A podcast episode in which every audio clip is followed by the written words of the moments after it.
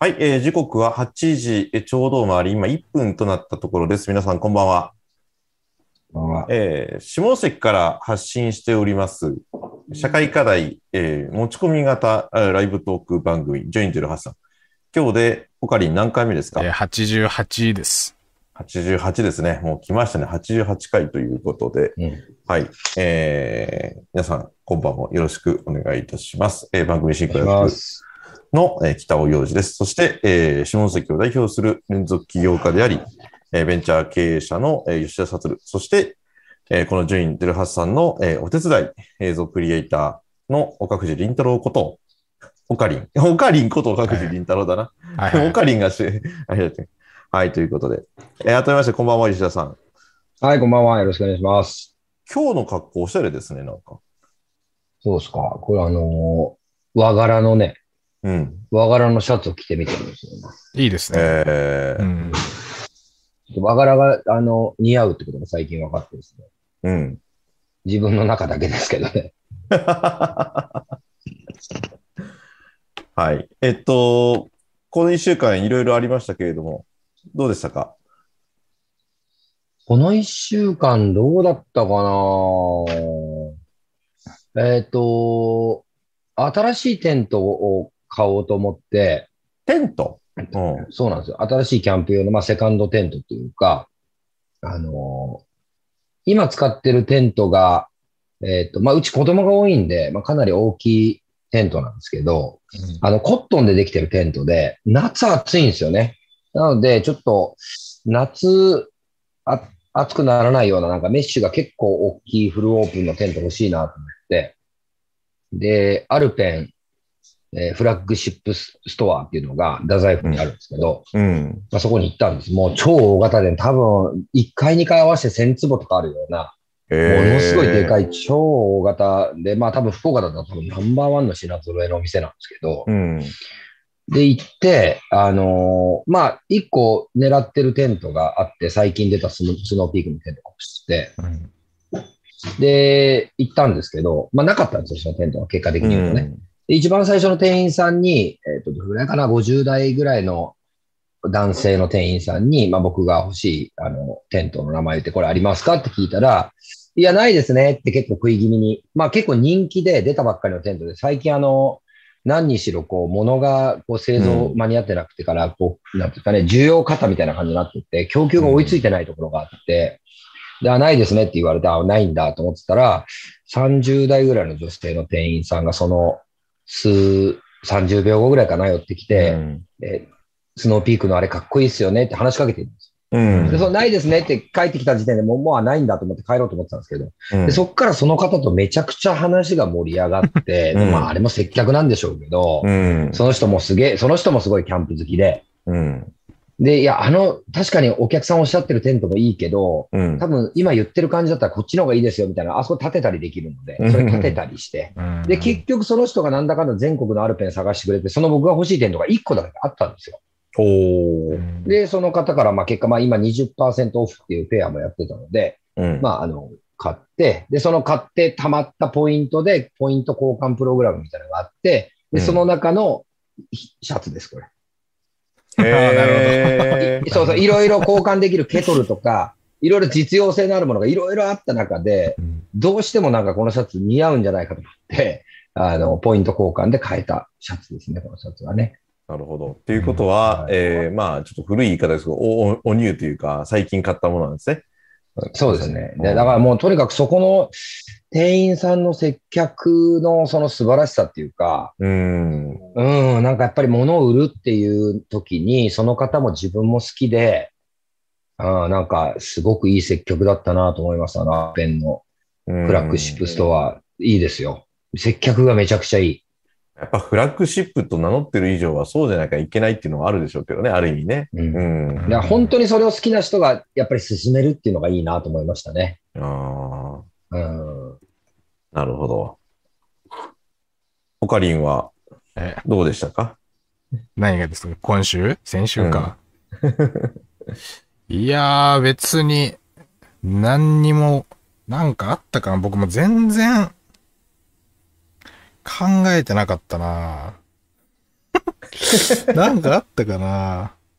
あ、でもあの、番組の、そういうアウトドアっぽいことで言うと、うん。あの、僕がスタッフやってる番組があって、ケーブルテレビの山口の。それでこう、滝のロケのこうロケ班がありまして、それでもう、えっと、どこだったか、萩市の、えっと、なんとかっていうすげえ山奥行って、で、カヌー、かボートに乗って、えーいこう、行かないと見れない滝みたいなのがあって、まあさすがにこれぶっつけ本番じゃ危ないよねってことで、一応、こう、スタッフとして、えー自分で初めてボート乗って、あの、こう、手でこう、漕いだり、あの、地域の方からボート借りたりして、それ軽トラ積んで、それでこう、実際に何人乗れるかとかいうのをやったんですけど、うん。やっぱいいですね。ああいう、こう、本当に山奥なんでなんかこう、切り立った崖のとこがあったりとか、割とやっぱあっちの、なんていうんですか、萩市と、萩市とか岩国の方、ああいうとこ多いんで、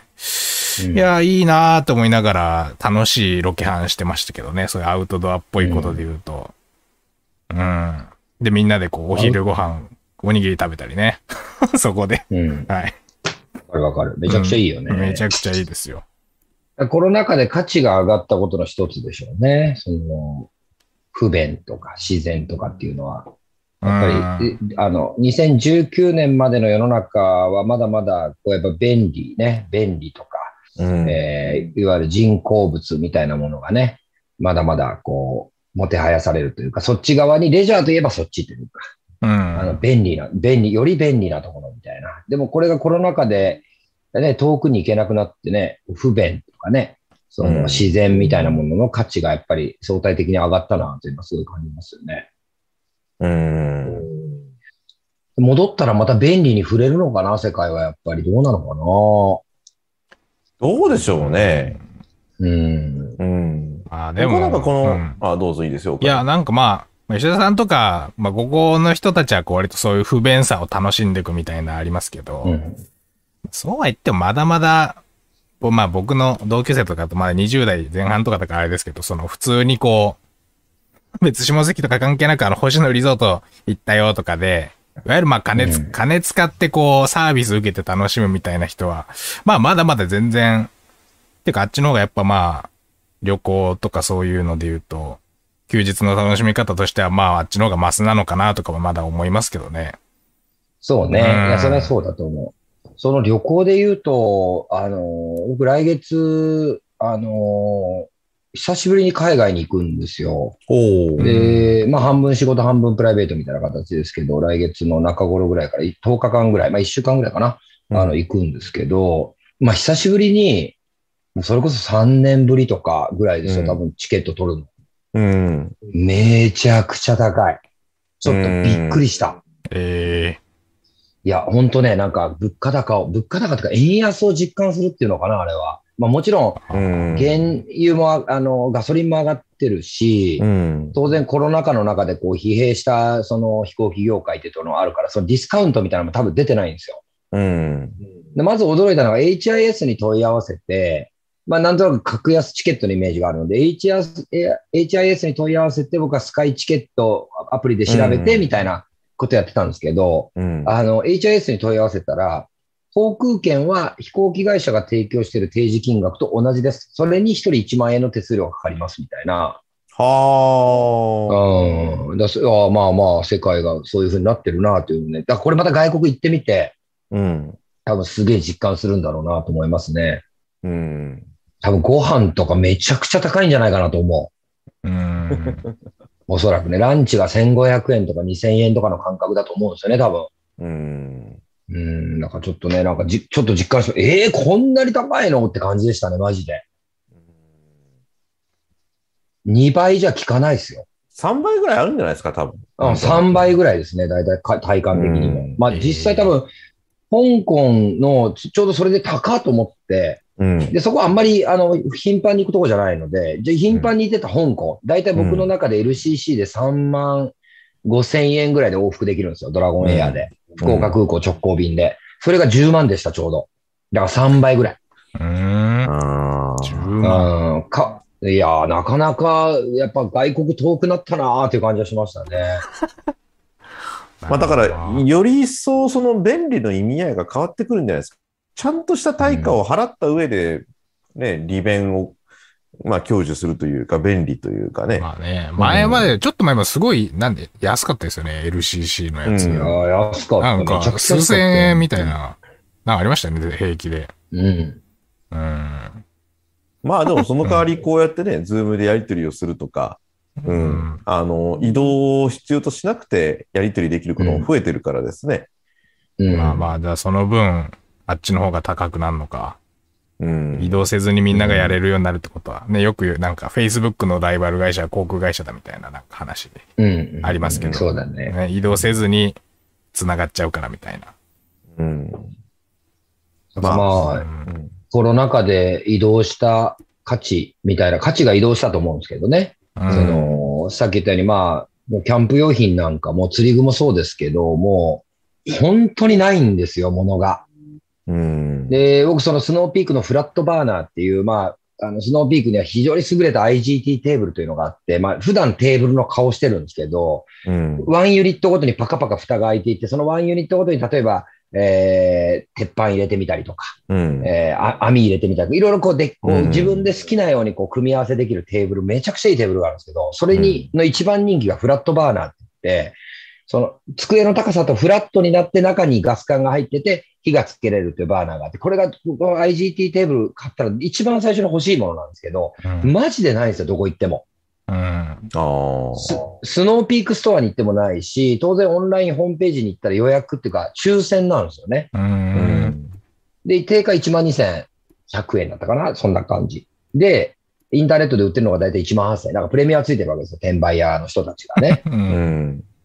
一台もないんですよ。そのアルペンともあろう、全国展開してるお店に一台もないんですよ。えーえ、これってなんか、東京の友達がなんか、ソファー買おうと思って、うん。なんだっけ？なんか何ヶ月待ちみたいな、その、一応注文はできるけど、実際に届くのはなんか4ヶ月先とか言ってて、別にそんな、なんか一点物のソファーとかじゃないけど、そういうの言ってて、うえ、これってあの、僕全然ニュース見てないからあれなんですけど、これな、なんでなんか物ない感じになってるんですか、今？な、まあ、いく、多分いくつかあるけど、はいまあ一つはコロコロナで、要するに海外で作るものが多いから、はい。まあコロナ、コロナで海外の工場が止まっているっていうのが一つと、あえ、それでも結構前からですよね。そうそうそう、前から。あと、原材料価格が高騰してるっていう。はあ、はあはあ、あ、それがさっきの円安的なことですか。で、うんなかなか調達もできないと。あー部材の調達がなかなかできないっええうんそのて、いうのが大きな要因じゃないかな。なるほど。まあ、要因絡めればたくさんありますね。サプライチェーンがね、いいろいろと今問題にな、ね、全部が寸断されてたりとか、無論、ロシア、うんウクライナ情勢で遠回りしなきゃいけないとか、うん。えーあの、いわゆるロシアの領土の上空が飛べないんですよね、今、航空機が。うんだから全部遠回りしなきゃいけないであったりとか。で、もともと原油価格自体が今高くなってた中で今このコロナ禍に入っちゃってるので余計に高くなっちゃってるっていうところもあったりとか。なるほど。うん。あと、そもそも、えっと、運搬の人手不足っていうのはこれ全世界的に言われてて、うん今アメリカなんかは運転手、トラック運転手すごい高級取りで、うん、もう今人の奪い合いみたいになってたりとか、だからもういろんなものがそのまさに価格に転嫁されちゃうっていう状況になってるっていうのがありますよね。だからうんコロナ禍でただでさえ大変だったのに戦争が追い打ちをかけたって感じですよね。うんうーん。なるほどな。半そうあと半そう半導体不足で車がね、生産が止まってるとかっていう話だし。うん結構リアルなリアリティのある話で言うと、中国で売れるっていうね。うんええうん。中国で先に売れちゃうっていうね、こともあるらしいですね。ああ、そういうことね。うんうん。あ、先に当然ね中国持ってってうん。そうそうそう、高く向こうのが売れるからね。うで日本はやっぱりデフレマインドが続いてるから、なかなか値段に転嫁ができないというね、ところがあって。だから国内航空券ってやっぱり安かったんだなっていうのをね、この海外航空券見ると思うし。うんでも例えば東京往復10万ですって言われたら、誰も行かなくなるだろうしね、それ新幹線との値段のすり合わせみっていうかね、あれもあるだろうから。うん。そうそう。だから東京往復3万で行けるとかっていうこと自体がやっぱり本当は多分安いんでしょうね、きっと。う。うんん。うん。なるほど。いやいや。なんか急に最近そういう話聞くなと思って、コロナは結構前からだよな、みたいな。うんんかもっと多分うん。もっと出てくると思うよ、これから、顕著に。へえうん。もっともっと物がなくなってくると思うよ。まあまあ。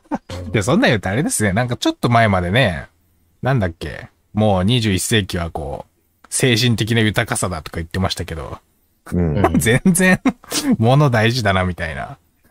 うん。だからでも、相対的な全体のものの物量っていうか、量自体は減る気がしますけどね。物がいらないっていう意味で、まあまあ。ね。うん。うん。かだって、あのーこの前うちの会社のですね、うんあのー以前本店本社だったビルが、あを、まあ、いわゆる、あの、撤退するっていうか、あの、取り壊しで立ち退きになる形だったんで、で、10年分のいろいろ荷物の整理とか処分とかした中で、やっぱ CD ってあるじゃないですか、CD。はいはいはい。ね。うん。この10年で CD なくなっちゃいましたよね、事実上ね。う。うんん。あの、音楽も含めて、あと保存する媒体としても、うん。DVD とか。で、あれってプラスチックで円盤があって、ケースがあってってなった時に、これを物で保存してたのが今、クラウドとか、USB であったりとか、デジタルデータに置き換わってるわけでしょ？うん。それ考えただけで、プラスチックの消費量ってめちゃくちゃ減ってんだろうなっていう気がするんですよね。うん。うん。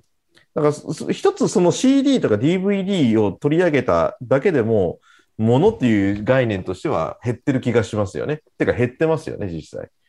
うん。なるほどね。うん。いや、でもなかなかこれから本当秋口から冬にかけていろんなことが起きてくると思いますよ。そのもの、ものだけじゃなくて食料品も含めてね。うんいあろいろないね、いろいろないぞって話になってくる感じはしますね。最悪だな。うん。ええだからキャンプですよ。キャンプね。うんうん。自給自足。うん。で、さすがにそろそろテーマ入りますか？そうですね。そうですね。さすがにうんそうでしょうん。ううん。それでですね、まあ、あのー先日、衆議院議員の選挙区の区割り改定案ということで、10増10減という言葉が今やトレンドワードになってますけれども、えーっと、この番組の、えー地域であります、下関市においてもですね、議員定数に関して、えー問題提起をすると。まあ、いわば議員定数を削減するということの、えーまあ、議会提案があったという中で、えーいろいろありました。うんで、もうすでに番組のえー概要欄であったりとか、まあ、その辺について考えていくぞというところで、まあ、一つ例としてですね、えー広島県の安芸高田市、えーこちらなんですけれども、先日、あの、いわ、あと、神楽の話とかの時でもね、あの、安芸高田市の話になりましたけれども、まあ、いわゆる、あの、毛利のね、えー最初の起源である、えーいわゆる秋吉田と言われる地域がまさに秋田方市なんですけれども、そこの市長さんがですね、なかなかの、えー切れ者、切れすぎるぐらい切れ者で、議員定数を大幅に削減すると。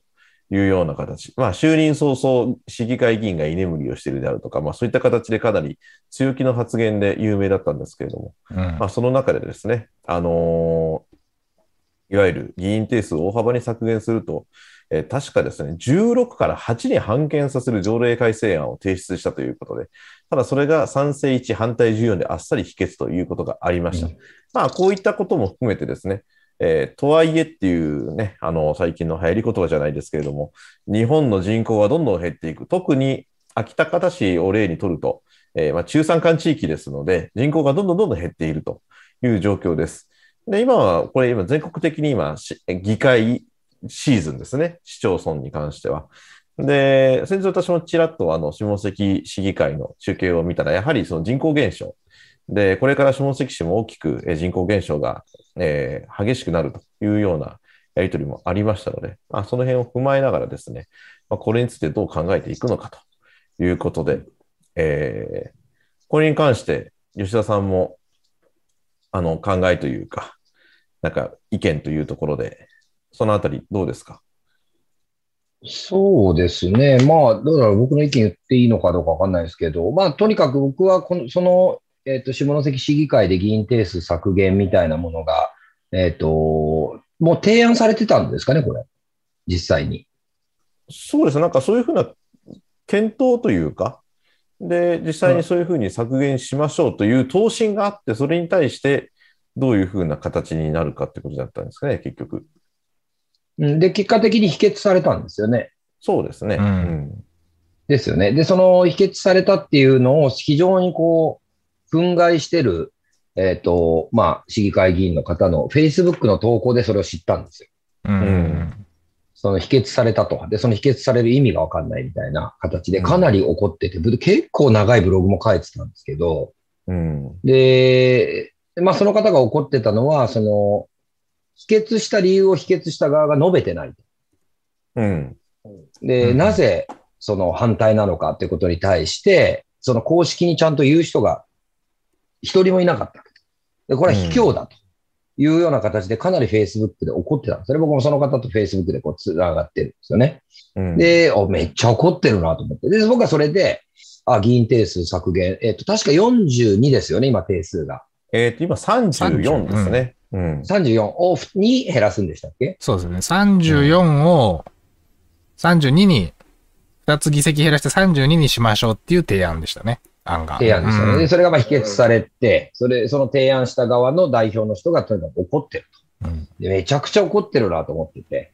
そしたら、もうい、あ、えっ、と、それから何日後かな？一週間も経たないうちに、あの、またとある市議会議員さんが、そういう人は、えっ、と、反対した人なんですけど、まあ、なぜ反対したかっていうのを公式にちゃんと、こう、えー Facebook と Instagram でアップしてるんですよ。だからこれアンサーですよね。これヒップホップでいうところの、これ一つビーフが始まって、それに対するちゃんとアンサーソングが出てきた。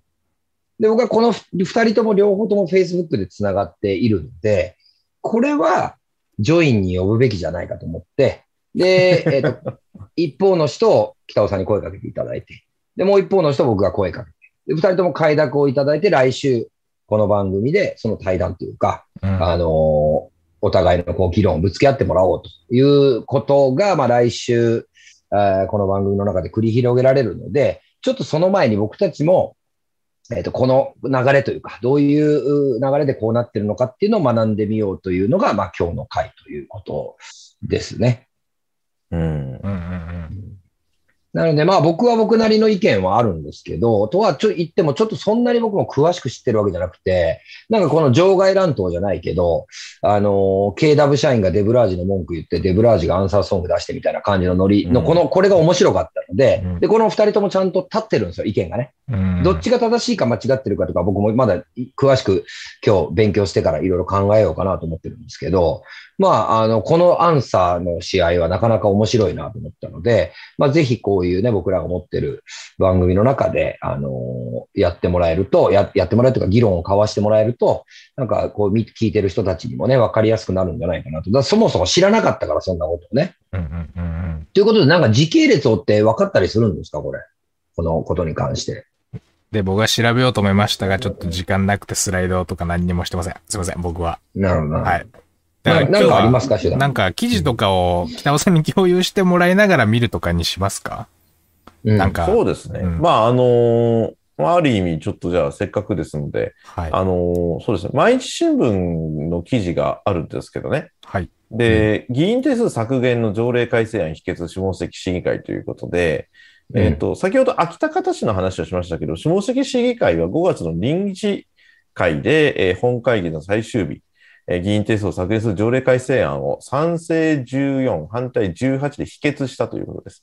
まあ、先ほどの秋田方市は、えー賛成1、反対14でしたけれども、これは非常に拮抗している採決になったと。うん。うん。で、議員定数をめぐっては、市議会のえ議員定数等調査特別委員会っていうですね、これ市議会でそういった委員会が、まあ、あったんですね。うん。うん。で、その議員定数等調査特別委員会が現在の34から32に2減、2つの議席減らすべきだという調査結果を3月の市議会の定例会で報告をしていました、もうすでに。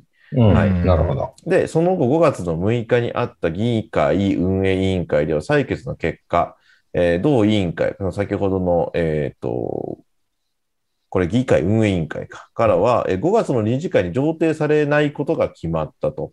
え要はその、上程されないっていうことは、ととりあえずまずし一旦と塩漬けというか止めておくというか、いわゆる話し合わないということになっちゃったんで、この結果を受けて、市議会議員、市議9名の連盟によって、改めて条例改正案が提出され、臨時会で採決することとなっていたとうん。いうところですね。で、本会議、13日の本会議では今後さらに人口減となり、定数削減に反対する明確な理由を市民に説明するのは困難とする賛成意見が出る一方、市民の間でも意見は二分している。市民の声に応えていないといった反対意見が出たというような。っていう、これがあの非常にシンプルな記事ですね。なるほど、なるほどなるほど、なるほど。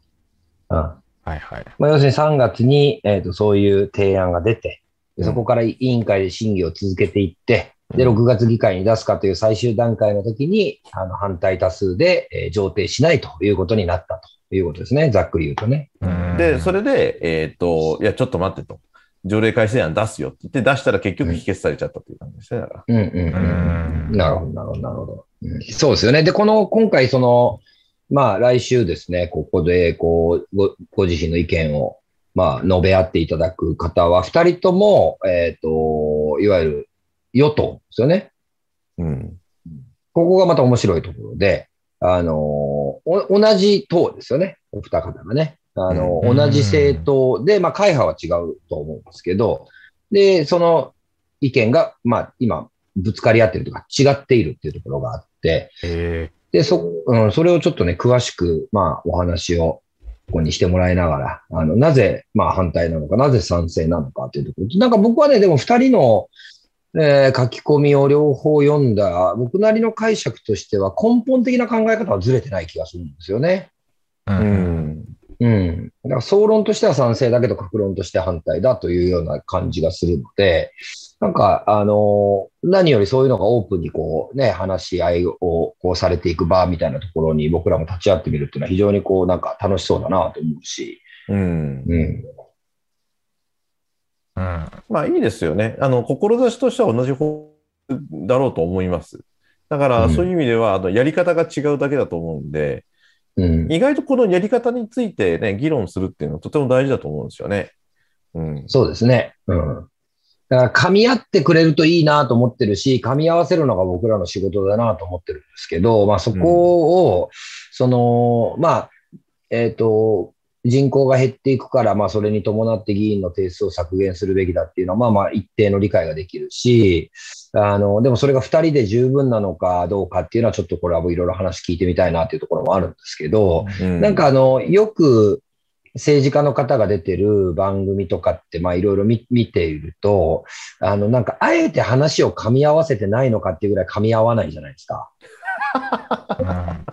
あれ多分僕、あえての戦略なのかなんかよく、よくは、本当によくわかんないですけど、うん。なんか、うん、あの、お互いがこう、ず、ずれたまんまこう行くみたいな。で、大体こっちが話すときにこっちが追いかぶせて、こっちが話すときにこっちが追いかぶせてみたいな。でも全然議論がうまくまとまっていかないみたいな、あの、場面しか見たことないので、正直なところ。うん。だから、そこがきちんとこう、あ噛み合うように、あの、番組とした構成を作っておきたいなと思うんですけど、まあ今日はちょっとその話をね、メインにしたいかなと思いますね。うん。うん。まあ、あのー地方自治の話って結構たくさんあって、あのー例えば、給料なんか、その市議会議員の人の給料なんかも、そのある村とか町とかなんかではもう財政難なんで、めちゃくちゃ給料安くしましょうっていう形で、うん。それを実際に実行している、あの、市町って結構あったりするんですよね。うん。とか、例えば、例えば、じゃあその議員手数減らさずに、給料安くしましょうとか、ああの、あとまたは議員手数減らしてミニマムにしましょうっていうのもあったりとか。で、最近では、あの、議会議員の無投票当選みたいな、あの、うん。これって一番危機的な問題で、あの、定数に対して立候補者が足らないみたいな事態で今後出てくると思うんですよね。うん。ていうかもうすでに出始めてるというか。仕方なく穴埋めするみたいな。うん。事例も実はあって、だから、これは、あの、なんて言うんだろう、賛成とかえー反対とか、批判とか賛同とかそういうことじゃなくて、もう冷静に、そのこれから人口減少の社会になっていって、で本当の意味での、その本質的な街づくりってじゃあ何なんだみたいなところまで、やはりみんなでね、あの、当事者意識として我々市民も持たなきゃいけないんだろうというところもあると思うんですよね。うん。いや、そういう観点、あのーうん。なんていうんですかね、その、えっ、とね、僕が感じたことですよ。僕が感じたことなんですけど、えっ、ー、と、これから人口が減少していく中で議員定数て減らすっていうのは当たり前でしょっていう議論。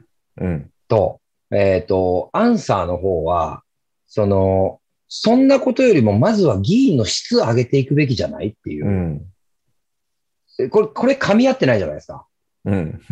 これ、で、これが繰り広げられる1時間にだけはしたくないなと思ってて。うん。うん。うん、だからその、そこれがなんか僕あるあるだと思うんです。この Facebook 上でもそうなんですよ、実際。う。うんん。議員定数を減らすべきだ。それは人口が減るんだから減らすべきなんだと言ってると。え片方の人は。でももう片方の人は、いや、それを議論する前に、まずは議員のクオリティを担保していくってことを議論しましょうっていう話になってるから、ここをちゃんと個別に分けてあ議論したいなとも、してもらいたいなと思うんですよね。う。うんもしかしたら減らすのは減らすべきだとお互い多分ね、あの、同じ意見なのかもしれない。じゃあ、議員のクオリティを担保していくってどうしたらいいんだっけ？それって減らすことによって担保できるんだっけってなると、これまた議論が違うと思うんで、う。うんん。こういうふうにこうきちんと分けて、あの、議論していかないと、なんかずっと平行線上で、結、局高圧的な人がなんか勝ったみたいになるみたいな番組だけは避けたいっていう思いが僕はずっとあって、で、そんなんしか見たことないので、まあ、なかなか僕らが間に入ってそこをこううまく、あの、合わせていくのが、あの、なかなか大変な週になるなと思うし、まあ、それさえできればすごく面白い番組になるなと思って、すごい期待もありつつ不安もあり、これをね、来週出ていただける議員さんが見てるのかどうかわかんないですけど、うん。うん、そこ気をつけたいなと思うんですよね。うんうんうんうん。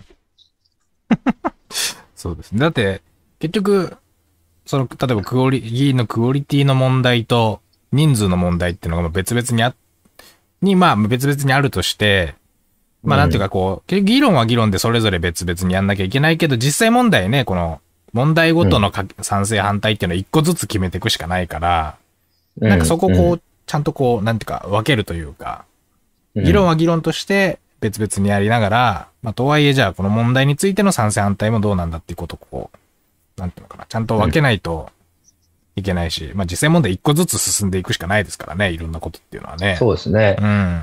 だからなんか質問状をね、作った方がいいんじゃないかなと思うんですけど、どうです？うん。あ、の、これ別に予定調和で、それに対してこうっていうことではなくて、まあ僕らが聞きたいことってちょっとまとめておった方がよくないですかうん。うん。それいいんじゃないですかね。うん。そうですね。ただ、のことを質問するかっていうのを、まあ、これから 決めていくというか。うんそうそうそう。それをね、なんか聞きたい。僕はやっぱり、あの、一番聞きたいのは、いや、で、お二人は、えっと、今の議員のレベル、レベル、申し訳ないですけど、レベルが、えーしこう、いわゆる市行政を運営して、市を運営していく上で十分だと思ってますっていうことは聞きたいですね。うん。答えにくいだろうな。仲間のこと 聞くわけだからね。なるほど。めなんか初期みたいな、やった方がいいのかな。どうですか？バーっていう感じしますか、うん。なんか今言ったのをちょっと羅列しとってもらえるとありがたいな。一応北尾さんやってもらっていいですか？画面の共有っていうか、あの、いつものメモ帳みたいなやつ。はいはいはいはい。すいません。えちょっと今のは結局何というだから議員の、まあ、うん。レベルって言うとあれだけど、うん。議員の質、質が、えっ、と、いやー、この質問もまあなかなかもうちょっといろんなこと挟んだ方がいいのかな。え、じゃあ、とりあえず議員の質の担保っていう言い方でいいですか？ううん、そうですね。はい。あとなんかありますか？うーん。あのーなんだろう。これ別にどうこうというわけじゃなくて、うん。議会定数をへ減らす根根拠というか、これ多分よくあるんだと思うんですよね。例えば農村部中山間地域の人口の少ないところのね、その選出議員が、例えば定数によって、まあ足切りにあってしまって、我々の地域の意見が代弁されないんじゃないかっていう意見もありつつも、じゃあそれが本当に偏って、なんかある一定の地域ばっかりに議員がわーっと出てきてしまうっていうこともありつつ、逆にじゃあもう均等で、その、なんでしょうね、市議会って多分選挙区割りみたいなものって、例えば下関独自の条例で、各地域に均等にその議員が生まれるような、そういった仕組み的なものとか、なんか、下関独自のなんか、そういう仕組みってできないんだろうかって、これ、これ一素朴な市民の疑疑問ですよ。うんうんうんなんか、そういうのをぶつけてみたいなというか、聞いてみたいなっていうのはあるかうんな。ううんん。なるほど。なんか条例で解決できることがあるのであれば、うん、ただ単に減らすとか、いや、減らさないとかじゃなくて、なんかちょっとそれってある意味、うん、ちょっと答えとしてはシンプルだけれども、その総論賛成、格論反対になっちゃうじゃないですか。そういうのって大体。うんうんそうじゃなくて、もうちょっと具体的に落とし込みができるような、うん、やり方。なるほど。うん。例えばの話で言うとですね、あの、ちょっとこれ画面共有をはいはい。しますよ。えっと、はい、大丈夫ですよ。いいですか？はい。あの、これ面白いのがあってですね。あの、これ市にそういうものがあるのかどうかちょっと僕知らないんですけれども、実は、あの、これ実際にあった話なんですけどね、これ僕、そのニュース見たんですけれども、高知に大川村っていう人口400人の村があるんですけれども、さっき僕がちょっとちらっと言った、あのいわゆる、あのうん。これ、その、いや、無投票っていうか、議会がなくなる可能性が出てきたってことですよね。いや、議員のなり手不足が深刻化しちゃったっていうところで、そこを解決するために議会をなくして町村総会っていうのが、これ実は法律上であるんですよ。へえ。うん。だから、あのーこれ、定数が6人なんですね、この村って。うんうんうん。なんですけど、平均年齢が68歳、75歳を超える議員が半数で引退を希望する者もいる中で議会をなくすわけがいかないと全員が立候補。無投票で再選する道を選ばざるを得なかったっていう、これがすごく、で、議会をなくすっていう選択肢があるっていうことで、これちゃんと、あの法律で地方自治法で決まってるんですよね。あの議会に代わる議決機関として町村総会っていうのを置くことができるっていう。だから議会を置かないっていう、こういうのが、例えばあったとして、で、昔、あの、一回事例としてあるらしいんですけれども、なんか結局これは断念したみたいなんですけどね、なんか、うん。うん、なんかこういうふうに結構ギリギリ、多分こういう事例がどんどん増えていくような気がするんですよね。だからそうならないためにも、なんか、下関独自の何か展開が打てるのかとか、または考えをきちんと共有した上で、議員定数を維持するなり削減するなりっていう選択をするっていうところまで、なんかそういう反対、え賛成の意見、反対の意見立場から聞きたいなってのはありますね。なんか、うんよくあの対案を出せっていうのがあるじゃないですか、よく。反対するのは構わんけれども、じゃああんたの考えはどうなんだみたいな。だからそれに対して具体的にそれぞれ双方、あそういうふうなやり方があるんだっていうことがあるんだったら、ぜひ教えていただきたいっていうのがあるかうんうんうん。僕はあの、議会ってそもそも必要なんですかっていう質問をしたいですけどね。で、必要なんであれば、なぜ必要なのかっていうのを知りたいですね。うん。うん、で、これは結構僕はなんか、もう一個深く踏み込むと、その、ある種、広域的なこと、まあ、下関市ってまあ横にすごく長いので、あのまあ、いろんなことがあると思うんですけど、例えばスポーツ振興もそうだろうし、観光振興もそうなんだけども、なんか、特段飛び抜けたスペシャリストがいない気がするんですようね。ん。うん。だからなんか、それってじゃあ何のために議会って必要なんだろうっていうのは僕はちょっと結構根本的な疑問として聞いてみたいですね。うん。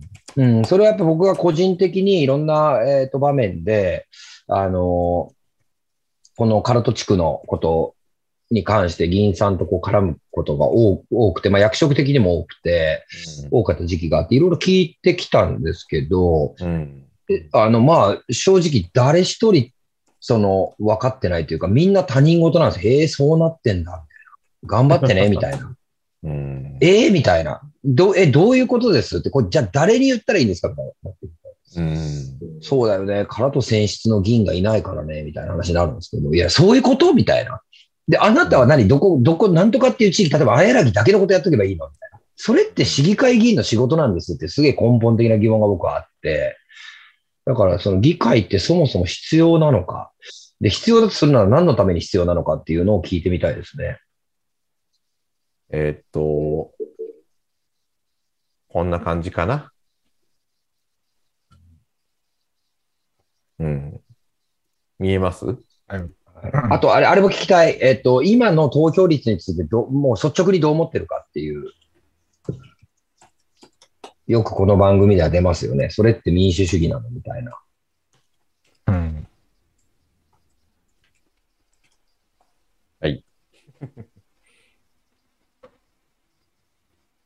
あともう皆さんもぜひ聞いてみたいことはコメント欄にどんどん書いてそうですね全部が聞けるかどうかわかんないけど。コメントの話してないですね、全然。あコメントね。一応人数はみ、Facebook 回して、10ちょいぐらい見てますけど、まあ、こう、静観してますけど、なんか。まあ内容が内容だからね。なかなかね、なんか僕らの、多分あの、察してると思いますよ。僕らの語りも今日えらい慎重だな、みたいなうん。感じがなんかバレちゃってるかもしれない。そうね。いや、言いたいこと山ほどあるけど、いや、うんこの山ほどは来週に取っとこうかなと思いますよ。うん。これ、ざ今言ってもしょうがない。あの、あ秋高田であってましたっけ、読み方。うん、飽きたかったですね。あれもそうですけど、基本的にはなんか、根拠としては財政なんだっていう話ですよね。確か。うん財政なん。で、財政なんだからっていうことで、定数削減っていう話っていうのが、なんかこれ、どれくらいその妥当なのかなとかは、こう、うんいろいろは、だね、さ財政なんだっていろいろ他にも、お財布削りましょうってことだからいろいろあるじゃないですか。いろんなとこのコストカットみたいな。うん。うんで、そこで、定数削減っていうのが、まあ何年か前からよく出るけど、なんでまあ、まずそこからになるのかな、みたいなのは、聞いてみたいな、とか僕は思いますけどね。うん。うん。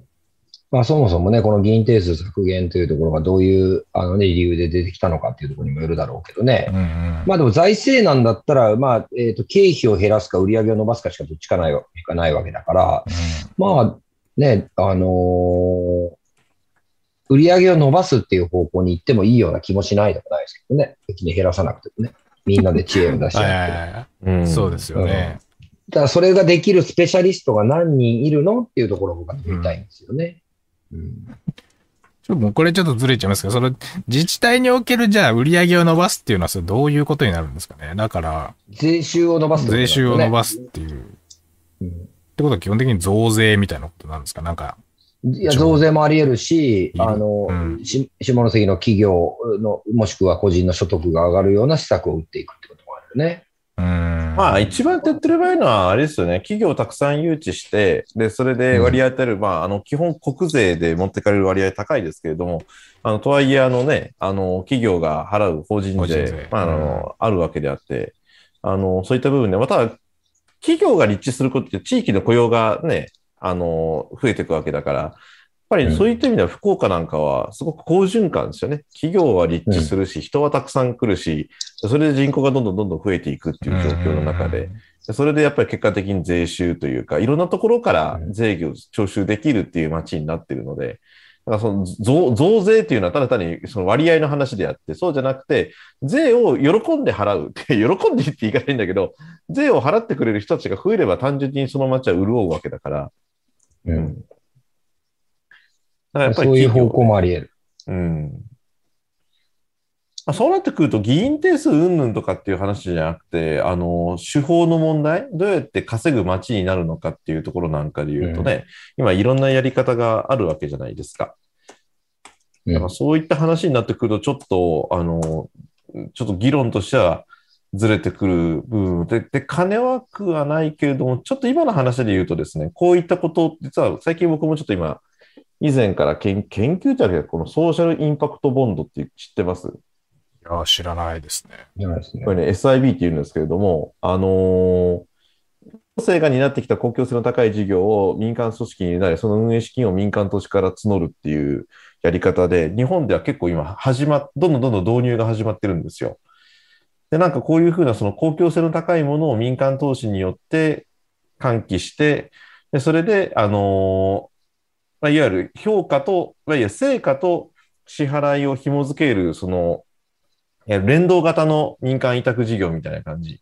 だから、うん最初に予算が決まってるんじゃなくて、成果に対して予算を払いますみたいな、うんうん新しいやり方なんですけど、なんかここういう話になってくると、ただ、それを、その、次の来週の話にしちゃうと、ちょっと話があさっての方向に行かれないんであれなんですけれども、でもやっぱりそういううん。いろんな、あの、やり方、考え方の中で、その、さっきオカリンが言った、その地域、そのね、あの、議員削減定数削減以外で、その予算っていうかお金をどう調達してくるのかっていうところ、うん、っていう手法はもうすでにいくつかあるので、うん。うん、なんかそういったことも、ね、研研究ってわけじゃないけれども、まあ、ここじゃないですかね。議員定数削減以外に減らすことがあるんじゃ、あるのではないですかっていう。うん。うんまあ、こういう書き方にしちゃうとちょっとあれだな。なかなか言い言い方いやまああなんかその、まあ、議員さ、議員定数削減以外に、以外っていうかまあ、なんかなんで、まあいろいろなこと結局削んなきゃいけないんだろうなとは思いますけど、まあそのな、妥当性って言うとあれだけど、なんていうかこう、例えば人数みたいなものも今30、結局4のまんまじゃないですか。うん。けどこう、なんかこう、どれくらいの人口規模に対して、まず何人くらいが適正なんだみたいなことの話とかも、なんか、あんのかなみたいなデータとして皆さん、なんか議議会の議員の方持ってんのかなとか、うん、そういうのはすごい気になります。さっきのね、あのさい、吉田さん、あ、吉田さんじゃねえ、北尾さんがさっき紹介してたあの、議員いなくてなんか、総会で決めるみたいなのありましたけど、うん。あれなんか、なんか何、何人ぐらいなんだみたいな。なんかとりあえず2、に減らそうっていう話になってたけど、まあその、うんね、もうもしかしたらこう、おいおい、まだ2、3、4みたいなどんどん減らしていくのかもしれないし、だけど、それどれくらい減らすんだみたいな。で、ね、減らしていくことの懸念としてやっぱね、あの、やっぱりこっちの声が届かなくなるみたいな懸念もあるわけじゃないですか。で、まあ全然その、みんなが満足してるわけじゃないっていうか、相変わらず、なんか全然自分たちの声届かないな、みたいなの今までの放送でもあったじゃないですか、議会に対して。うん。うんで、そういったことも、これどうやって払拭していくのかなみたいな感じがありますけどね。うん。それこそ、D、DX っぽい話っていうかね、どんどん話ずれちゃうけど、ね、ど、その意見の集め方とか、その声の拾い上げ方を、まあ、議員減らすとして、じゃあ別の代替案としてなんかね、別のオプションがこういろいろああると、まあ納得感あるかなとかね。うん、なんか、すみません。僕大体あの、こう、端的な質問じゃあんまり書けないことばっかり喋ってるんですいません。なかなか 難しいでしょうけど、なんかそういうのはすごい気になるなと思いますね。うでんも、でも、でもね、これで十分な気がするな。結構あるぞ、これ。もう、それだけでね。あ、コメント。うんおお。えー、田原さん。えっ、と、議員さんたちから直接自分たちの仕事について不満や不要と思うこと、逆にやってみたいこと、行動することに必要なこと、聞いてみたいです。ああ、だから、議員さん本人からの自分、なんていうんですか、自分たちの仕事の内容として、いや、議員の仕事ってこれあるけどいらないんだよねっていう話とか、うん逆にもっとこういう、それ、それぞれのゲストの方の、もっとこういうことに時間割きたいとか、これやっていきたいみたいな話があると、それいいですね。ゃいいめちゃくちゃいい。ねすごくけんあのポジティブなあの質問だな。いい質問だな、その質うん問は。で、いやこれその質問でうん。結構そのお二人の本質が現れる気がするな。いや、本当ですね。これはいいわ。こういうの言いたかったな。僕は、あのーよくある、なんかこう、もう、もういい加減にこれやめた方がいいと僕は思ってるのが、うんなんていうのかな、身を削るっていう考え方。うんはいあの、身、身を削るというポーズですよ、これ。もう申し訳ないけど、ほんあの、こう、ズバッとストレート投げさせてもらうと、身は削ってない、決してね。だって、きっと、えっ、と、議員定数を削減するっていうのに反賛成の人たちって多分、まあ、通ると思ってるからっていうところは僕あると思うんで。あの、反対の人たちってやっぱちょっと不安なところ僕あると思うんですけど、うんで、その、身を削るっていうポーズをすることによってどうなるかっていうと、なんか成人君子みたいになっちゃうと思うんですよ。うん。で、どんどんどんどんなんか、その議員という仕事とか、例えば医者という仕事とか、弁護士とかっていう仕事が、まあ芸人という仕事、もう最たる例は芸人、芸人さんが不倫しただけであんだけ叩かれるわけだから、その芸人ってもうなんかテレビに出てる人はみんな成人君子じゃない、決まってるところがあってて、うんそれ多分息苦しくなっちゃうから、もういい加減僕やめた方がいいと思うんですよね。うんだからそうですね今の田原さんみたいなのの質問に本音で答えられるかどうかって僕は結構大切だと思ってて、その、こんなことやったって実は意味ないと思ってるんですよって絶対言った方がいいし、うん。でもそれがなんかこう、成人君子なんですっていう、議員というのはこうあるべきだみたいなのが大きくなりすぎて言えなくなっちゃってるとしたら、それはめちゃくちゃ不健康なことだから、やめた方がいいんじゃないかなと思うし、もし万が一この議員定数削減っていうこと自体がそのポーズだったらもう最悪だしね。うん。本当は、例えば人口比率から考えたら22人にするのが、例えば適正だったとするじゃないですか。うん。な本来は12人削減しないといけないんだけど、一旦2人削減することによって、次の選挙の時に議員定数を削減しましたっていうために出してる法案だったら、マジで中指立てないといけないからね。だそこ、だそこまでやっぱり本質的なところまで入っていきたいと思うんですけどね、来週は。ああ、はいはい。うん。なるほど。それくらい言ってもいいんですね。今、今日は。うん。で今日はね。ちょっと来週これ言うかどうかは別で。はい。うん。まあ、カングルーとしてはそういうのありますね。だから、最大派閥とか、最大、うん。一番こう、パーセンテージで取れてるところが、議員定数削減っていうことで、こう、うん。こう、ちょっとでもこう、対抗馬の数を減らしていくっていうような、うん。こう、意図もあるんじゃないかって、ちょっとやっぱ、こう、なんかこう、政治力学的にはなんか考えてしまうとこありますよね。ね。いや、あると思うよ。で、逆にこう、そういうこう、まあ、言ったら、ギリギリの人って、言い方変えると、まあ、マイノリティの人たちなので、うんそこがどんどんどんどん削られていくってなると、結局こう、ね、うん。最大のとこが、どんどん独占率を高めていくっていう、こう、プロセスの一つ目なんじゃないかっていうふうにも、勘ぐれちゃいますもんね。なんかその、考えちゃう。ねそんなことってよくありそうだしね。ねありそうありそうねちなみに下関市の予算規模って年間どれぐらいでしたっけ？直近の行きましょうか、ちょっと。うん。何百億ってレベルですよね、多分。えーっと、下関市予算。ちなみに、じゃあ、どれぐらいだと、ああ、えーっとですね、何百億でも1190億円です。うーん。で、1190億円の予算規模の町で、うん。えー議員さんのまあ年収をまあ、あの、ゲスの勘繰りですけども、700万とさせていただいたとして、まあ大体その辺前後でしょうから。で、まあ、文章なんとか費とかあって1000万としましょうよ、じゃあ。うん。2000万ですからね。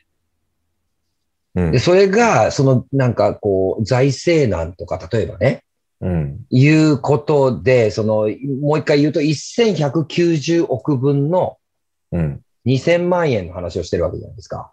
うん。だからさっき言ったオカリンの、その、そほもう他にもうちょっとなんかできることない、ないですっけっていうところを議論する、しないと、なんかちょっと、お財布の規模と話してる内容が全然違いすぎてて、いや、それ減らしたところでなんか変化あんのみたいなレベルになっちゃうから、うんだからここもちゃんと対比して僕は話聞きたいんですよね。うん。うん。焼け石に水じゃねえみたいなとこもあるし、うんう。うんん。年間予算規模が1億のとこだったらわかるんですよ。じゃあ2000万減ったら2割減るわけだから、コストが。うん。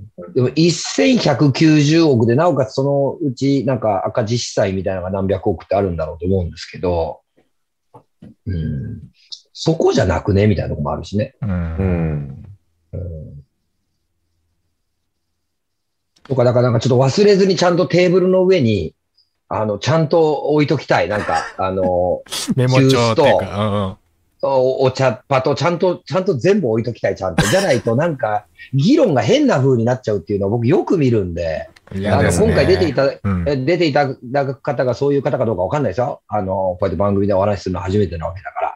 でもうん本質から外れた議論で自分の正当性みたいなのどれだけかから語られても、僕の中で全然刺さってこないので、ちゃんとちょっと本質をテーブルの上に置いた状態で話したいですよね。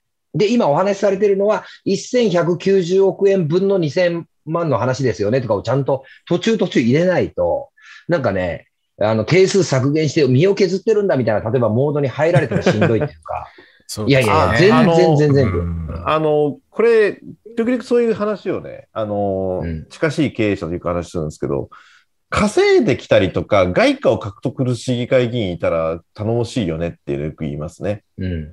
うん。だから、あのそれそれぞれ地域にある。で、特に首長がね、仕事ボンって持ってきたりとか、なんかトップセールスでガンガンやりますってあるけれども、なんか市議会議員のそういうね、その、まあ、いわゆる、あの、議会与党でもいいですよ。なんだろう、その会派でもいいですよ。そこで勉強して、で、こういうことを提案して、で、それをごそっと持ってきまして、でそれによってこれだけ潤いましたって言ったら、多分その、ね、会派ってめちゃくちゃ人気があるだろうし、だからそれそれこそ、なんか、ああ、いや、あの人たちのおかげで、手が潤ったっていうことっていうのは、できないのかなっていうふうに思ってて、なんかよく、一応、基本的には議会って大体チェック機能として働くわけじゃないですか。ちゃんと適正に使われてますかとか、これどうなんですかって、それ大事だと思うんですけど、その街づくりとか、その街全体で考えたら、なんか提案していく、行動していく市議会議員とかっていうの僕はすごくありがたいし頼もしいなって思うんですよね。普通一市民の感覚としてね。でそれによってこういったことが実現できましたっていうふうに、よくあの、折り込みとかってあるじゃないですか。こういうことできましたって。あまあ、確かにそれはね、いいことなんだけれども、なんかもうちょっとなんか違う観点から、なんか稼ぐ地域みたいな、なんかやっぱりその、儲ける、儲かる、稼ぐってことに対して、やはりこのジョイン08さんで僕、議論になるのがね、それに対してなんかいろんな感情が入り混じるじゃないですか。でもやっぱり稼ぐ地域ってこれからやっぱ人口減少の中ですごく大きなキーワードだと思うんですよね。うん。だからそこの部分でなんか議会議員の人たちがお力添えいただいた上で、そういったことで何か実現できることがあるんだったら、もうぜひやっていただきたいし、なんか一緒にできることもあるんじゃないかなと思うんですよね。うん。っていうところのお話もできればなと思ってますけどね。うん。コメント、ね、コメントで、千秋的場さんで、えー、し、えっ、ー、と、国政ほどじゃないと思いますが、派閥とか男女構成比とか、下関市にふさわしいバランスなど、議員の方に聞いてみたい。ああ、まあまあ、だからやっぱ、うん、そういう、ダイバーシティだよね。うん、うん、議員の多様性みたいなのをどう捉えてるかっていうね、も明らかに平均年齢高いからね。まあね、そう、その辺も。また出るんかーいっていう人いっぱいおるからね。いや、めちゃくちゃおるからね。また出るんかい、おじいちゃんみたいな人おるからね。もう良くないみたいな。いつまでやんのみたいな。うん、でも、当選されてるってことは、一定のね、その、支持があるってことだから、うんまあ、そだったらやっぱりいろんな人がね、出て、ね、それによって選挙が選ばれてるので、そこはそこで必要なのかなっていうところもありますけどね、見方を変えればやっぱり。うん、もちろん、もちろん。うん。もちろん、そうですよ。だから、やっぱり、うん、あのー、なんていうのかな、あのー、話せば僕わかると思うんで、あのー、みんなでこうちゃんと本質をこう、なんていうかな、隠さずにみんなで話をすれば、別に立場として議員とか立場として会社経営者とかっていうだけの話なんで、うん、別に同じ街に住む人間としていろんなことをシェアできるはずだと思うんですよ。でそこに行くまでの壁が多分なんかあって、で、それは多分さっき僕が成人君子と例えましたけど、まあ議員とはこうでなくてはならないみたいなことのたくさんの壁の中で、その壁を挟んで話すから会話がうまくいかないわけだから、まあなんとか突破したいですよね。突破できたらめちゃくちゃ面白い回になると思うんですよね、きっと。いや、いい回にしたいですね。うん、絶対いい回にしたいな。うんそんな思ってないでしょ、みたいなね、ところまでこう行くとね、いや、本当に思ってることだけ言ってくださいよ、みたいな感じのところまで、なんかざっくばらんに行けると、なんか面白いなと思うんですけどね、別になんかそういう、だからといってマイナスになるなるような僕らは番組じゃないと思うんで。うん。うん、いいこと言ってますよね、我々ね。いや、いいこと言ってますよ、マジで。いや、だからもう、ちょっとし落ち着いていきたいですね、やっぱね。とにかく。うん、さっき、吉田さんがこう、いろいろ準備したいって言ったけど、机の上に。うん。やっぱ落ち着いてこう、まず傾聴して相手の話を。うん。そういうこう、ムードを作っていきたいですね。こう、うね、なんか、あの、すぐ喧嘩っぽい感じになる、他の討論番組とかよりは。うん。うん。そういうムード作っていきたいな。ね、うん。あれをしたいんですよ。あのー、例えばね、例えばだけど、僕ら3人が札を持ってるとするでしょ？で、うん、えっ、ー、と、話題が逸れたっていう札があるとするじゃないですか。で話題がほそれたっていう札を3人とも上げたら一旦ストップしてもらう。ルール決めたいんですよ。できればね。うん。それ、それもまた後の章でいきますけど、今はそこじゃないでしょであの、これに対してどう思いますかっていうことをちゃんと軌道修正していきたいなとは思うんですけど、失礼ですかね。いや、それやった方がいいでしょ。うん。軌道修でさんだ正。から僕一人で、僕一人だったら止まんないですよ。僕がそれたんじゃないかなと思って、こうちょっと上げてる。それてないですっていう札上げてると。で、み三人もそれ感じでみんなが上がったら、はい、じゃあちょっと一回これ止めてもらって、やっぱ話題それましたよね、と。その話は第三章で話すんでみたいな。あの、言葉で、なんかそれダメとかじゃなくて、イエローカードにしたらいいんじゃないですか。とりあえず純粋にイエローカードっていう。なんか、退場されちゃうんですか？ないや、なんだなんだ、危険信号じゃないけど、なんか、なんか、なんか、うん外にやりながらも、サジェッションとして気づいてもらうっていうか、あおーちょっとごめんなさい、ごめんなさい、ちょっと忘れてましたね、みたいな。うん、そうそうそう。もうちょっと例えばおわお笑い的な要素を入れるとしたら、んなんか、わかんないけど、なんか被り物をそれぞれ用意しておいて、熊とか、うん なんかね。でそれをこう被っていく3人がそれぞれ、話題がそれたと思ったら人間じゃなくなるよね。ははいでそれ3人ともが別の生き物になったら一旦話題今日終わりみたいなとか、なんかとにかくね、そこを僕はすごく大事にしたいなと思ってい。て、そうですね。うん、今その議員、例えば定数減らすってことに関して、どどうなのかっていう議論をしてれば、そのことだけをまず話してもらいたいんですよね。うん。うん。で、それなのに他の話に逸れていくことによってなんか、で、結局どうだったんですっけっていうのが分かんないような感じになっちゃうと、やっぱ限られた時間の中で、なんか論点がずれちゃうとなんか嫌なので、うん。うん、なんかそこの工夫が欲しいかな。うん。まあ、工夫っていうか、だから、なんかあの、だから大体こう、やっぱいろんな番組出ても、まあ、それぞれやっぱ議員さんだし、まあ、党の代表だっていろいろあ、立場、いろいろなこう、わかんない裏側のあれがあるので、基本的にはこう、まず自分のこう、メッセージをすごくこう、伝えていくわけじゃないですか。で、まあ、これ見てる人が、に、に何人かに刺さればいいなっていう計算ぐらいみんなすると思うんですよ。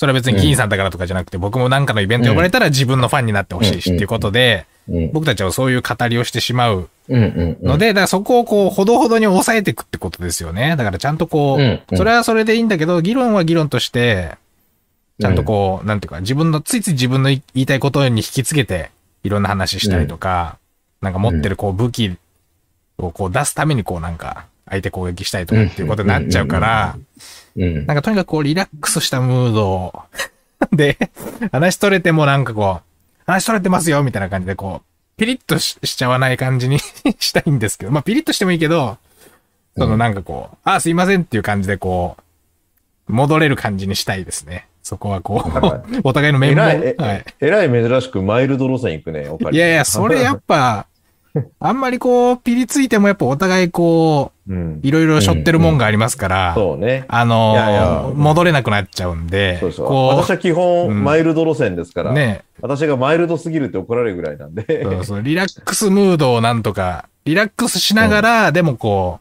う、一応、厳密な議論はしていくみたいな感じのムードに僕はしてほしいいや。これはね、なかなか難しくて、あの、い一回、その、環境系の話の時あったじゃないですか、若い子が出てくれて。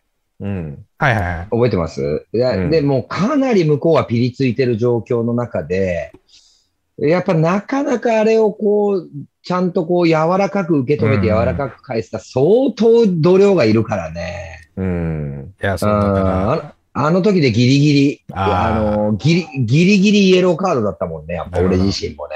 そうですよね。うんやっぱ、情情動って向こうがガーってうんそうそう、映っちゃう高圧的に来られたら、うん、ちょっと難しいとこあるけど。そうね。うん。なんかいや、なかなか大うんなんか難しそうだな。こう、わかんない。で、来、僕が出る、出るのはいいですけど、なんか、せめて二人、二人いらっしゃるじゃないですか、ゲストの方。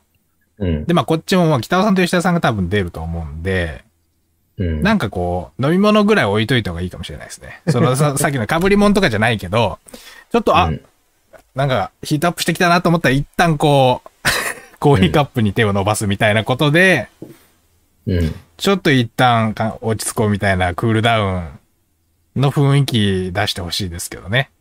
うんなんかそれぐらい、一旦こまあ、うんう。呼吸整えるみたいな時間。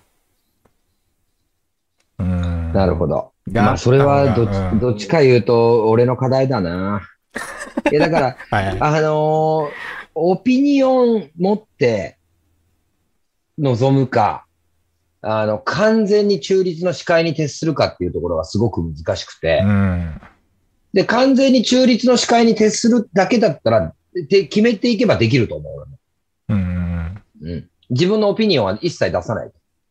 あの、もう完全に今日はお二人のこう、なんか行事じゃないけど、はい、今日残った残ったの方にもう完全に回るって決めていけば、あの、できると思うけど、多分番組として面白くないような気がするんよね。やっぱりその、ハハプニング番組として、やっぱり有名なこの番組としてはう、んそこで、そこで俺とそのどっちかとのバトルが始まった方が面白くない？いえいや、どうかないや、それでやっぱやっちゃうのがテレビとかだから、うん。結局そこの対対立を楽しむみたいな。まあ全部のエンタメって基本そうですけど、格闘技とか何でも。うん。そっスタン・ハンセン持ってくかな、スタン・ハンセンに。いや、それプロレスみたいになっちゃうと、まあ、プロレス番組だなってことになっちゃうから。なんか僕としてはこう、ねうまく、自分の中での目標としてはね、うん。一つ、一つなんですよ。もう本当に一つに集約してて、やっぱり数より質だと思ってるんですよ、僕。まずは。議員がですか？うんなん、何か？うん。議員な量より質だと思ってるんですよ。はいはいはい。うん。だから、あのー量を減らしたところで質上がんないと意味ないし、逆に言うと質が上がれば増やしてもいいぐらいだと思ってるんですよね。で、その質についての話をしたいんですよ。で、この質っていうのは、その人それぞれの人間性とかっていうことではなくて、この今のコロナ禍の世界が変わっていく中で、あのあ新しく変わ生まれ変わっていく世界を、やっぱりある種引っ張っていくリーダーとしての人だと思うんですよね。それだと考え方だったり、政治に対する、政治家っていうことに対する多分考え方そのものだと思うんですよね。で今までのことを言うつもりはないんですよ。昭和の、いわゆる互助会みたいな雰囲気からね、始まった今までのことはいい。ただ、ここから先、特にこのコロナ禍、だからそこの怒りで僕、この番組始めてるぐらいだから、うん。あの、その話をしたいんですよね、できればね。その話さえできれば、なんか僕の中ではすごい満足かなって、個人的にはもうテーマとしてはそれを持っていこうかなと思ってますね。うん。あの、YouTube コメント来てますよ。はいあのーまあ、えー、田原さんからですね、えっと、討論よりお互いの対話から見えた方向性を築いていきたいですねというところと、えーっと、これ、的場さん、うんちょっと趣旨がずれるかもしれませんが、例えば話題の明石市、ね、えーの子育て政策のような施策を広つなげるために、リアルな市民の意見を吸い上げる力は議員さんにもあるのではないでしょうか。下関市だとどこに向かって発言すれば届くのかいまいちわかりません。これ思ってる人たくさんいるだろうな、これ結構。うん。うん。うんなんか、ああ、意見がと追加で、意そうそうそうそう見が届かないのであれば何人いても一緒かなと。まあ、これはさっきのあのメモ帳そうそうに。書いとくとね、ういいですね。うんちょっともう、あの、一旦また共有しますよ、ちょっと。うん。もうけえ見見えますかね、今ね。はい。うん。あの、もう結構多いですよ、これ。ちょっとね、ちょっと後でこれまとめましょうね。放送終わってからでも、うんちょっとうん絞った方が。えーっと、まあ、後半なんかはね、議員の仕事についてやってみたいこと、やりたいけどできないこと、不満に思っていることっていうところと、あと身を削まずるという。本当これ、これから入って、入っていくのがいい気がするな。ここねその議員の仕事について、これがまず第一の質問かなと思うんですね。このちょっと定数削減語る前にね。うん。ああ、そうですか。うん。うーん。あのーで、あと、これ私ね、このって入力しながら思って気づいたことの一つなんですけど、このね、稼ぐ議員、仕事を引っ張ってくる議員って、言葉では確かにいいことかもしれないけど、まあ、代表格が国会議員だった田中角栄さんみたいに、利益誘導のごとくガンガン地域にお金を落としていくっていうのは、まあ、高度経済成長期の時には良かったのかもしれないけど、さっきあの吉田さんがね、もう公平性担保しましょうとかね、SDGs はクリーンだとか言ったら結局ダイバーシティどうなんだみたいなことになってしまって、結局萎縮してしまう社会に正直になってるじゃないですか。成人君主の話ですよ。ってなったら、稼ぐ議員って一体どうなんだみたいなことになってしまうんで、僕は、なんていうのかな、あえて議員さんの立場に立つのであれば、気持ちよく大胆にできる市議会議員の仕事ってできてもいいんじゃないかって気がするんですよね。うん。うん。なんか、だからそういった意味では、この最初のこのこれってすごく意味があると思います。こっち。うん。うん。なんかいや、実はそれ、そうねそう。いや、実はそれできないですよ。うんえ、マジっすか？みたいな。うん。まあそういうのはん市議会議員のし、ね、人から言われ、言ってもらうと逆にスッキリする部分あると思うんですよ。いや、実はそれ議員はできないんですとかね、例えば。うん。うん。うんあ、そうなんだ、みたいな。うん。あそうですか？僕あは、とそうまあうんうん。はい、僕はまず、とりあえずまずこう、議員定数について多分お互いに意見を言っていただいて、で、そこからこう、それぞれまあ、議論してもらって、なんか一段落ついたなってなったら、そういうこう、もうちょい広い話というか、抽象的な話というか、そっちの方向に入ってって、なんか吉田さんもなんか、いや、そもそも議会ってどうすか？みたいな話とかに、流れとしては綺麗かなと思いますけどね、なんか。あんまり最初にまず、ねうん、それダメですかね？あのね、これ、俺の最近の体験なんで、はい。まだ、えっと、多分詳細は言ったらいけんと思うんやけど、まあ、とある、えっと、取材を受けたんよ、最近。で、うんあの、多分来月ぐらい放送で、放送日が決まったら多分情報解禁で、もう、あの、全国ネットの話だけね。うんで、ある、こう、まあ、取材を受けて、で、その番組自体が、まあ、とある映像をきっかけにこの人の今を、みたいな、あの、そんなざっくりとそういう企画の番組で、で、その映像を見る前に、まずね、あの、いろんな取材がこう展開していて、5、6時間ぐらいこう密着してもらってね、取材があって、で、いろんなこと言うわな。で、その当時のこと話したりをする。で、最後に、その当時の映像、ノーカットの映像を、まあ、見せ、見せられて、みたいなのがああったんよね。で、その時になんか、すげえ俺が個人的に感じたことなんやけど、めちゃくちゃ美化しとったなと思って、その映像を見る前に、そのことについて、それから30年近く経ったけど、あのことどう思ってますみたいなことをこう言われるんやけど、見てない映像はね。うんで、いろんなこと言おったよ、なんか。で、人間ってやっぱり思い出を美化するし、今の状態が良ければより美しい思い出にしてしまうし、みたいなところが。で、実際その映像を見たときに、いや、全然違うわと。めちゃくちゃ苦しかった、この時、みたいなのがあったんよね。で、うんこれをちょっと今回のその話題で話すとね、あなたが議員でそもそもやりたいこと、もしくはやれ、これいらないよねと思ってることっていうことをちゃんと最初に語ってもらったらね、もしかしたら、最後の最後に出てくる、で、ところで今回の本題なんですけどっていう意見が変わるんじゃないかなと思うんよね。なるほど。うん。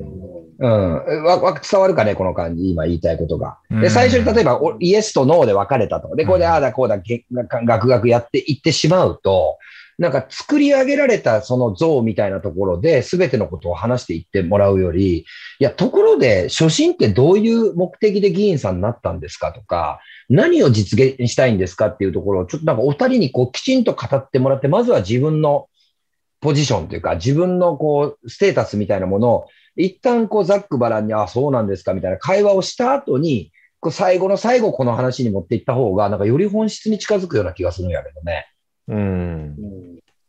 なるほど。うん。じゃあそうしましょうか。そうしましょうかって言ったらあれだけど。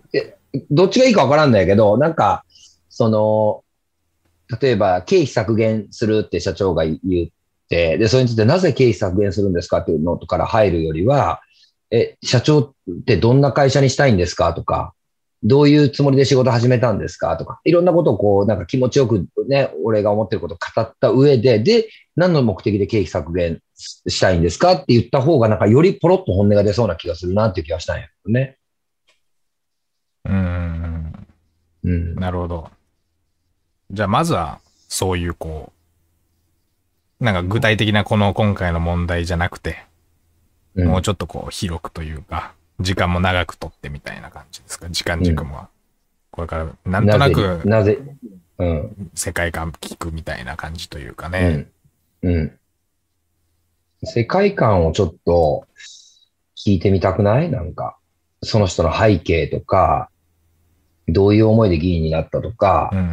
で、その中でやれたこと、やれなかったことあると思うし、なんかやれなくて悔しいこともあるだろうし、で本当にやりたいことっていうのもあるだろうし、そういうのをこう、ちゃんと一連流れ聞いた上で、で、今回のじゃあ定数削減についての議論に入りましょうかっていう方がなんとなくね、人間味がこう出て、そのなんか、あれにならん気がするんよ。その、こうバチバチな感じに。なるほど。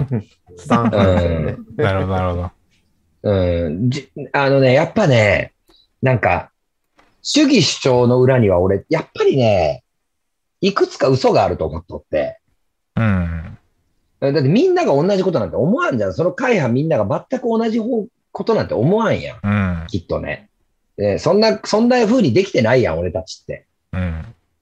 うんその賛成の色合いもみんな違うと思うし。うん。うん、で、なんとなく賛成でもないけど、なんかここ賛成って言っとかんにはいけんなの賛成もあるやん、はっきり言って。はいはうんで、その、そういうところを突きたくなるわけさ。思ってます？それ、本当にって。うん。でそうなると喧嘩になるやん。うん。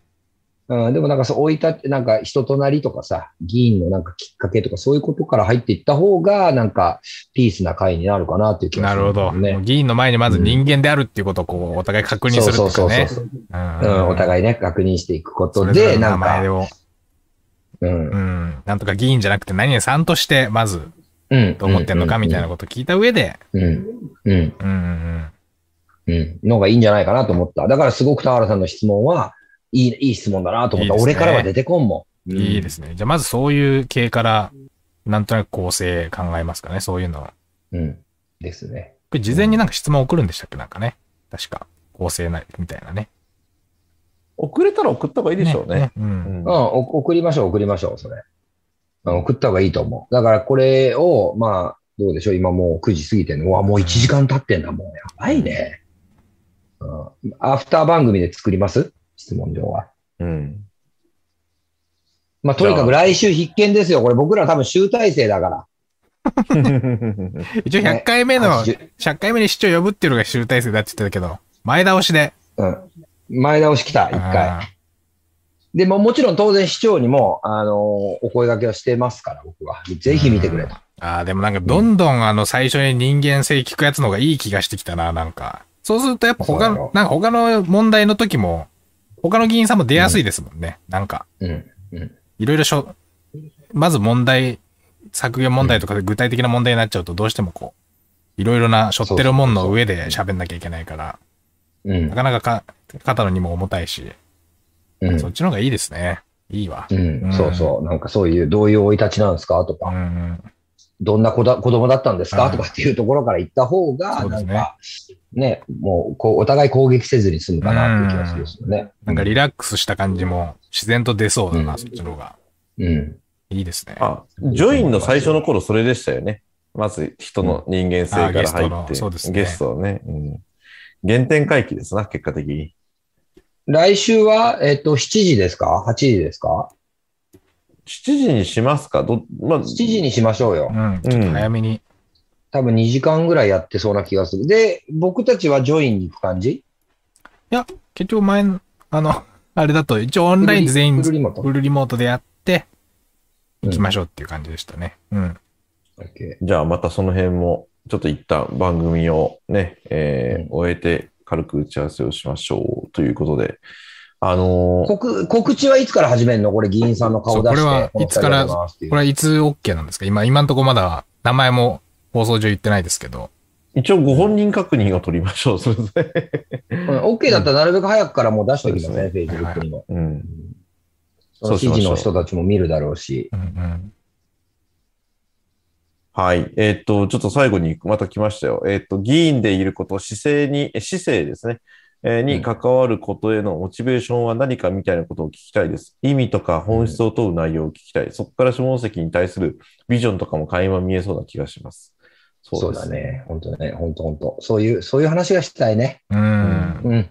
なんか、総じてちょっとついなんか、うわ、議員削減問題なんかいろいろ調べなきゃなとか、なんとなくいろいろその、議員削減について調べましたけど、今日のコメント欄とかやっぱ見る限り、やっぱ、ぶっちゃけその個別のやっぱ事案がどうっていうよりも、まずどういう人なんだとかね、そういうところがやっぱ皆さん気にするんだなって今コメント欄であの、勉強させられました。勉強になりました。そうですね。うん。まずそっちだな、みたいいや、いいと思う。うそうはいそういう話ができれば、うん、これから僕たちは、あの、番組としてのね、ステータスもぐんぐん上がっていってね、いいんじゃないですか。っで最終的にはジョイントにつながっていくと思いますいや、やば。最終的には。結局それかっていう話になっちゃいますよ。なんかうん下関市の参政党みたいな状態になるんですからね、めちゃくちゃあの動画回ってくるな、なんか Facebook 賛成と。参政党はね、僕ね、意外な人から聞いたりとか、なんかよく聞きますね、最近、彼らの動きはうね。んいや、僕はね、あのね、結構やっぱビジネスマンとして見ていて、参政党とか NHK 党とかは、あれもうマーケティングっすね。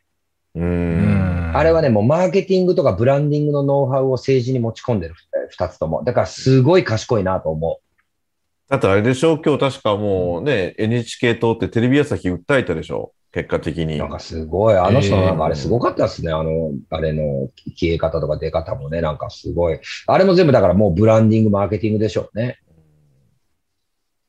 で発想そのものが、こう、えっ、と、キー局のこの時間帯の番組に1分露出したら何億の広告効果があるかみたいな発想だと思うんですよね、あの人の発想うって。んうん。だからなんかそういう意味じゃ、なかなか、なかなか手強い相手だじゃだろうなと思うんですけどね。